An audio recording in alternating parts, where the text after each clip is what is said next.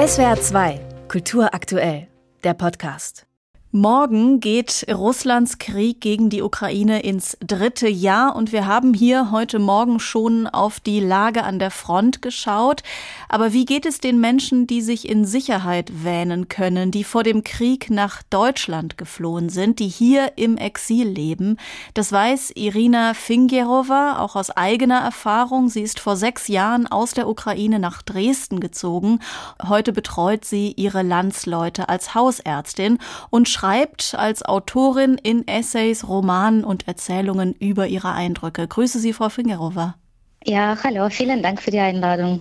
Der Neuanfang in einem fremden Land ist ja immer schwer, aber darauf kommt noch die Fluchterfahrung und der Umstand, dass sich die Heimat weiter im Krieg befindet. Wie sehr belastet das alles Ihre ukrainischen Patientinnen und Patienten? Worunter leiden Sie genau? Ja, also das ist eigentlich die enorme Belastung. Sie haben dadurch ein Gefühl, dass sie nichts mehr kontrollieren können, dass sie einfach ihr Leben nicht mehr im Griff haben und deswegen kommen ganz häufig junge Frauen äh, mit Kindern mit Panikattacken oder komische Herzrasen oder Schlafstörungen und äh, ganz häufig unterschätzen die Patienten, wie stark diese Situation sie beeinflusst, weil man denkt, okay, ich bin jetzt in Sicherheit.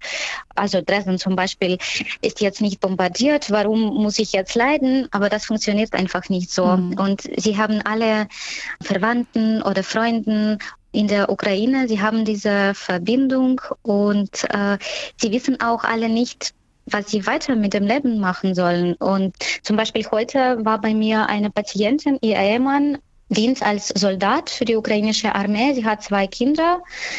Sie ist schon seit zwei Jahren nach Deutschland hingezogen und sie schläft bis jetzt auf einer Matratze, weil sie hat einfach kein Bett gekauft, weil sie denkt immer, naja, das ist jetzt temporär und das ist jetzt so, als ob sie nur auf Leben äh, warten würde, nicht gerade leben. Und das funktioniert natürlich nicht. Man kann nicht das Leben auf die Pause auf ja. den Pausenknopf drücken, ja. Frau Fingerova, es klingt so, als würden Sie Beschwerden und seelische Wunden sehen, die tatsächlich als einzige Ursache den Krieg haben. Kann man sagen, der Alltag dieser Menschen ist in zwei Teile geteilt, dem Teil in Deutschland und dem, der immer noch in der Ukraine spielt. Also verspüren Ihre Patienten eine innere Zerrissenheit? Ja, ganz viele äh, Kinder besuchen gleichzeitig zwei Schulen und das ist enorme Belastung und ähm, mit Erwachsenen ist es auch so, dass viele einfach gleichzeitig äh, in zwei Realitäten existieren müssen. Aber ich habe schon langsam bemerkt, dass viele Leute wieder, also viele Leute haben schon verstanden, dass ja, wir müssen die Situation akzeptieren und wir müssen weiterleben und trotz allem das Leben feiern, weil wir Kinder haben und weil der Krieg hat sowieso zu viel schon weggenommen und dann Lebensfreude darf den Krieg nicht wegnehmen, ja. Sie schreiben in einem Text für das SZ-Magazin, dass Sie oft den Psychiater Viktor Frankl zitieren, der einmal sagte, alles, was Sie fühlen, ist natürlich, eine anormale Reaktion auf anormale Umstände ist normal, denn Sie sind ein lebendiger Mensch. Wie viel Mitgefühl, wie viel Verständnis erleben die Menschen hier in Deutschland, die in Ihre Praxis kommen? Ich sehe ehrlich gesagt ganz viele Unterstützung und es gibt natürlich Leute, die sagen, warum müssen wir jetzt mehr Steuern zahlen? Und das ist Sachsen, es gibt hier AfD und Putin verstehe, aber meistens sehe ich nur die menschliche Unterstützung und meine ukrainische Patienten und die Ukrainer, die ich kenne, die sind sehr dankbar. Sie haben das auch nicht erwartet.